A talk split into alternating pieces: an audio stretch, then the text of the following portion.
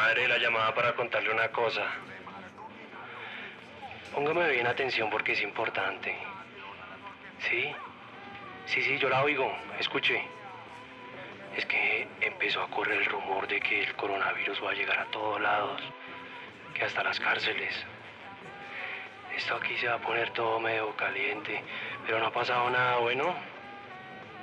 Y yo no lo digo por cómo esté todo acá. No.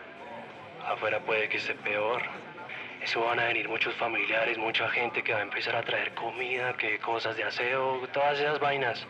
Que porque los reos escriben al WhatsApp que les traigan cosas, que, que los tienen sin nada. Y eso aquí va a haber un problema. Porque tal vez no vayan a permitir visitas y eso sería lo peor. Hay gente aquí que está que dice que, que hacer protestas por eso. Que porque el virus va a llegar a las cárceles, todo y toda esa vuelta. Entonces imagínese. Eso mejor dicho, yo no la quiero ver a usted por aquí. ¿Me oyó? ¿Me oyó? ¿Me está poniendo atención? Usted hágame el favor, no se preocupe ni por lo que le digan los vecinos, ni por lo que le diga la televisión, ni por lo que le llega a su celular, nada. Aquí yo estoy bien. Recuerde que ya mañana firmo mi pena cumplida y eso la semana ya me dan salida. Entonces relajada. Yo estaré atento de que nada me pase. Sí. ¿Me promete que no va a venir? Ya. Ya estoy afuera, madrecita. Llegó el día cero. Ya era justo. Bueno, madrecita. La dejo porque este celular no es mío y no tengo moneditas. Cuídese mucho, mamita. La vuelvo a llamar por ahí mañana cuando firme esa vuelta. Aquí todavía no ha llegado el virus, así que tranquila. Sí, señora. Sí, señora, así es. Bendiciones. Lo mismo. Chao, mamita. Saludos por allá. Chao, chao.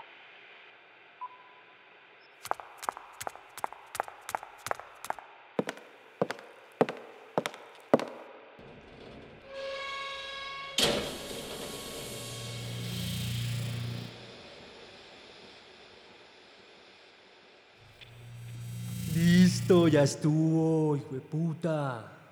15 años se pasan volando, ¿no?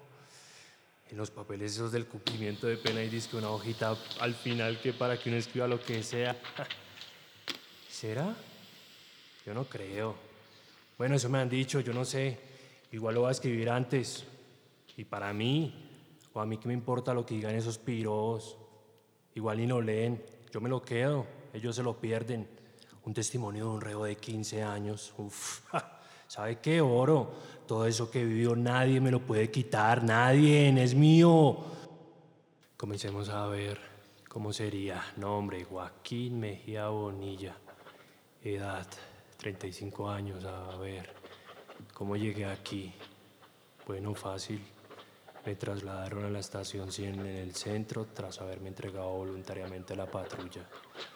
Pues porque los vecinos del Guavio habían llamado y pues mi casa quedaba en la loma más empinada y era la última casa de la cuadra. Luego seguía el potrero que daba directo por el camino hacia el Cerro Guadalupe.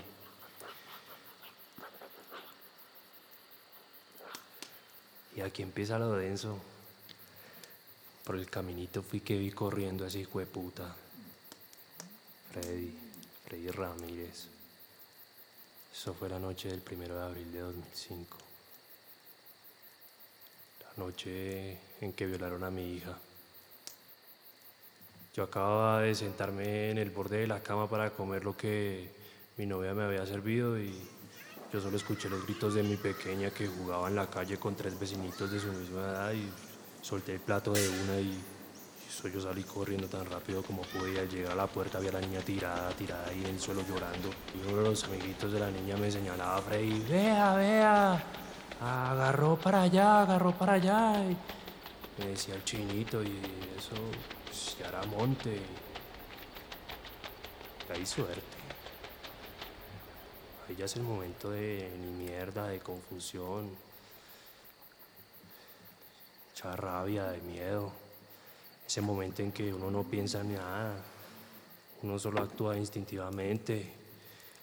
Por eso corrí de una a la cocina y cogí un cuchillo salí a buscar a ese hijo de puta y, y apenas lo tuve ahí le di 11 puñaladas a ese hijo de puta.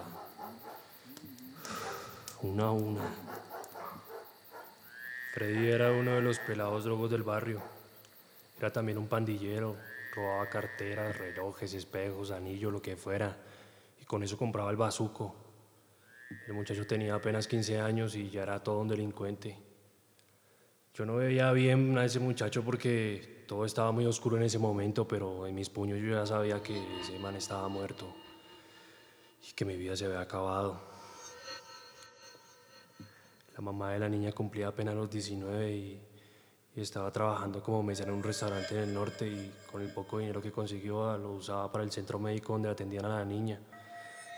Pues ella sobrevivió, pero tuvo grandes lesiones en sus genitales. Y el delito por el que me encanaron fue el de homicidio agravado. Yo fui condenado a 32 años de prisión. El juez tuvo en cuenta de que me entregué y pues que confesé. Entonces me rebajó la pena casi a la mitad. Ya de ahí no podía hacer nada y pues como para la ley Freddy era un niño, ni modos. Para mí también. Pero pues igual violó a mi hija casi la mata. Claro, uno luego le entra el trauma del video. Ay, ese fantasma él, porque lo hice, lo tenía, lo tenía casi pegado al estómago todo el día. Tal vez por eso no comía y pesaba 45 kilos. Sí, la tragedia y el desamor solo me hacían sentir que me quería morir ahí.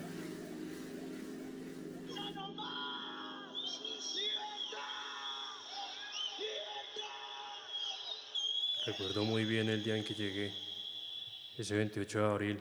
El día anterior habían matado a más de 31 personas aquí por un motín de unos 100 presos o más. Eso dicen que fue una de las masacres más grandes de, en las cárceles de Colombia, de la historia.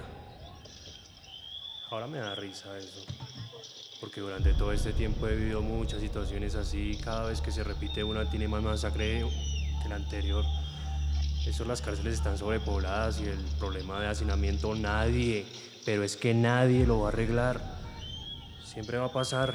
Acuerdo que al principio mi patio iba a ser el 2, pero preciso ese día nos trasladaron hasta el último patio de ese entonces, que era el 9. Pues para que no nos pasara nada a los nuevos, supuestamente. Recuerdo mucho también que ese día cuando iba pasando por ahí en el patio 3, en la cancha de micro, vi la famosa ronda de los presos que había visto en las películas a todos los locos que habían intentado volarse esa noche y que habían sido cogidos, ¡pam! Los amarraban desnudos uno a uno y eran como a grupos de dos semanas. Mientras les hacían dar vueltas a las malas, los del IMPEC les daban una paliza, les daban pata, puño, eso los escupían, los estrellaban contra la pared, los insultaban, les daban con palos, con bolillos, con lo que fuera, mejor dicho. Una tunda que nunca voy a olvidar y que les iba a enseñar a no intentar volarse nunca más. Pero pues qué, ellos ni decían eso, eran órdenes que cumplían y ya. Ese día empecé a trajinar mi inaugurada de una, me robaron la ropa, era la vacuna en la celda primaria. Luego pasé al patio 4. La extorsión era diaria y eso era para tener un pedazo de piso para sentarme y dormir. Y bueno, ya en el patio 6 logré tener una celda de 2 metros por 2 que compartía con tres personas más. Todo lo que veía a mi alrededor era miseria y yo miserable. El abuso de mi hija, mi condición económica, el patio donde me mandaron, mis compañeros de celda, mi vida, todo era una miseria. Pero bueno, yo luego entendí que eso fue en últimas lo que me forjó en el hombre que soy hoy en día. Yo no puedo sentir rencor. No. Baila.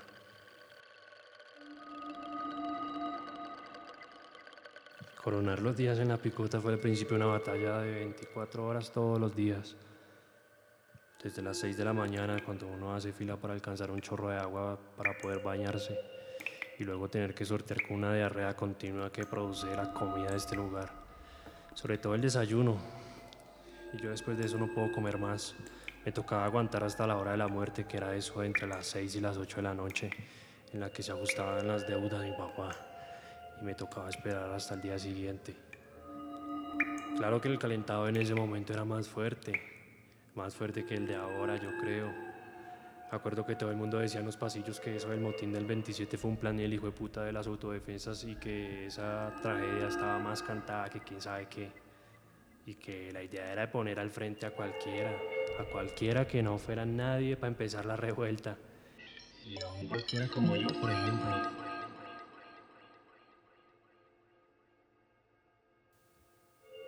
En diciembre de 2006, la que era mi novia, la mamá de la niña, en la visita a Navidad me confesó que ya no me quería y que ya no me amaba. Que se había noviado con el muchacho que le hacía los domicilios en el restaurante y que también era la última vez que me llevaba a mi hija. No las volví a ver, pero mi hija fue ese motor durante todos los años siguientes. Fue en esa larga noche del 28 de abril. Los del pasillo me apodaron Juaco. Mi historia llegó a oídos de algunos jefes del patio y un día uno de ellos me mandó a llamar. Me dijeron, la Verónica, la Verónica. Y eso era por Verónica Castro. La de los ricos también lloran, la novela.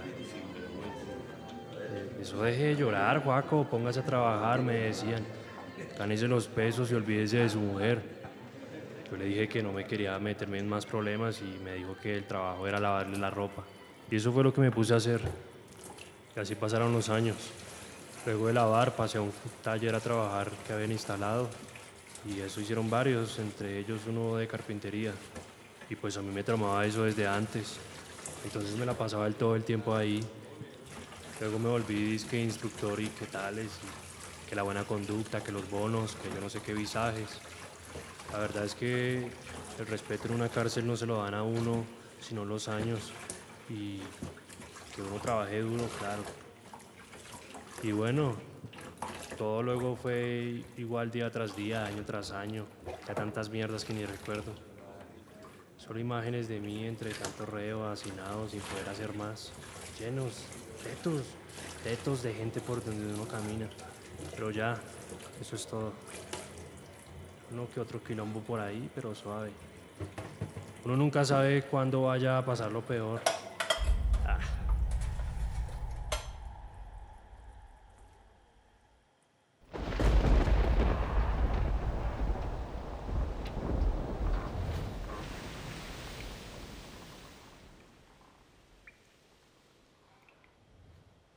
puedo dejar de pensar en mi niña.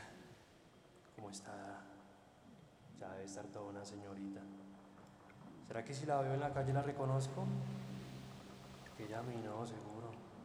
Si no fuera por esta foto que aún conservo de ella cuando tenía cuatro años. Yo ni sabría cómo está su carita hoy en día. Sus ojitos.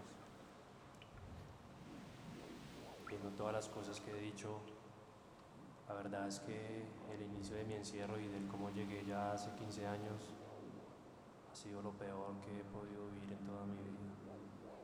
Lo peor.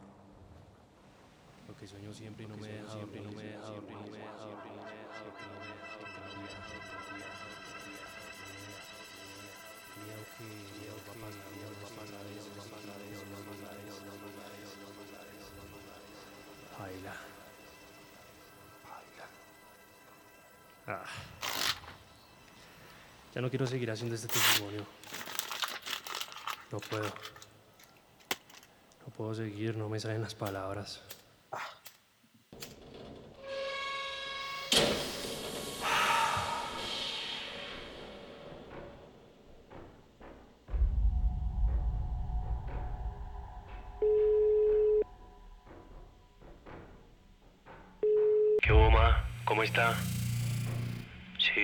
Joaco. Bien, pues alcancé a firmar la pena cumplida, pero faltó algo. Una firma de una salida. No. Vea que no. Ya no voy a poder salir antes del lunes. Puede que se demore unos días más la salida. No sé cuántos días. Tal vez sea esta semana, no sé. No me dijeron bien. Porque dice que faltaba la firma de, una, de un teniente para poder salir del patio en el que yo estoy, imagínense. Y bueno, que el teniente no había podido venir ni ayer ni hoy, ni yo no sé por qué. Ya, mejor dicho, que todos los procesos aquí están lentos por lo del virus y hay muy poca gente trabajando en las oficinas y eso. Sí, sí señora. No, solo tengo escalofríos. Me he comido bien. Pero relájese que yo estoy bien. Pues es que... Ay, ya, tranquila. Tranquila. Escúcheme más bien. Usted quédese en la casa como le dije la vez pasada. No salga. No salga para nada. Cuídese. Sí, señora. No, madrecita, lo que yo le diga es mentira y, y tampoco puedo hablar mucho de eso. Eso acá dicen muchas vainas de que yo ya no sé ni qué creer, que siempre va a haber motín, que los guerrillos lo están organizando, que hay un grupo en WhatsApp para, para agitar a muchos presos aquí y bueno, un montón de cosas. El caso es que parece que va a haber revuelta. ¿Y qué? Aló. Aló. Sí, sí, ahí la oigo. Solo que acá hay mucho ruido y se me va la señal. Aló. Aló. No escucho. Madre, aló, ¿qué pasa? Aló, ¿me escucho? Puta, aló, aló. Aló. ¿Qué pasa? Aló. ¿Qué? ¿Me escucha? Puta. Aló, aló. Aló. Madre. Sí, sí, ahí la oigo. ¿Qué pasa? ¿Qué pasa? Hay mucho ruido y se me va la señal. Aló. Aló. No escucho. Madre. Aló. ¿Qué pasa? Aló. Escucha. Puta. Aló, aló. Mamá, tengo que decirle algo importante. Aló. Aló.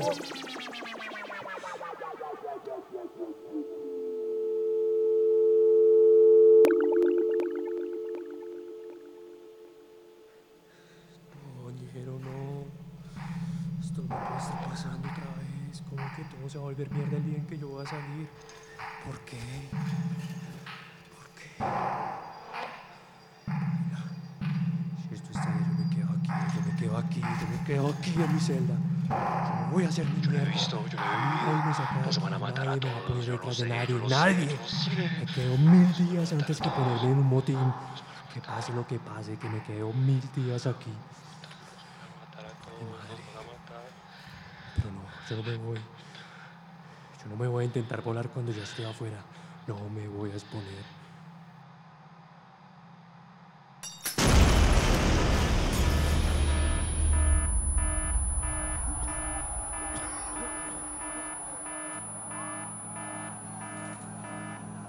¿Qué pasó? ¡Mi puta! ¡Mi puta! No puedo ver, no puedo ver. ¿Qué fue esa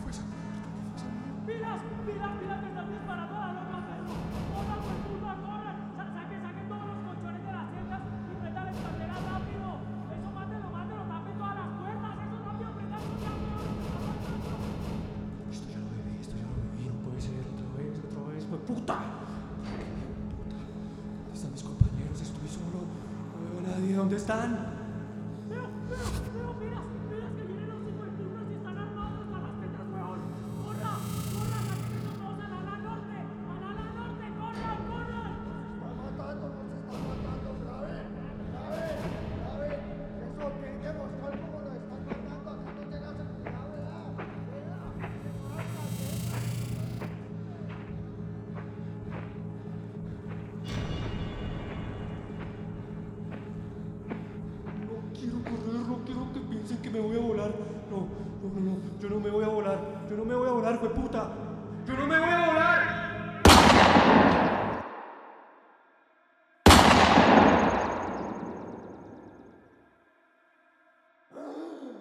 ¡Le dispararon al cuaco, huevón, por la espalda! ¡Se lo bajaron! ¿Qué hacemos? ¡Ya, parce, usted siga corriendo! ¡Juanco, parce! ¡Parce, siga corriendo! ¡Ya nada que hacer! ¡Corra, corra! Ya está. Por fin. Soy libre, soy libre, soy libre, soy libre, soy libre, soy libre, soy libre, soy libre, soy libre, soy libre, soy libre, soy libre. Estado superior del cerebro, inhalo el humo, esto lo celebro. La nave de mi imaginación, no es la realidad pero tampoco es ficción. Mi mente empieza a dar un giro total, mi espíritu se eleva hasta un alto pedestal. En trance sumergido está mi ser, después de este gran viaje no sé lo que va a suceder. En este estado me psicoanalizo y toro en mi entorno, yo lo analizo, se se vuelve dentro de mí. Hey, toro un letargo, pasajeros de mi vida, son los que yo demarco, inhalo el humo, ya se celebra, exhalo, nadie lo narra mejor que Zebra.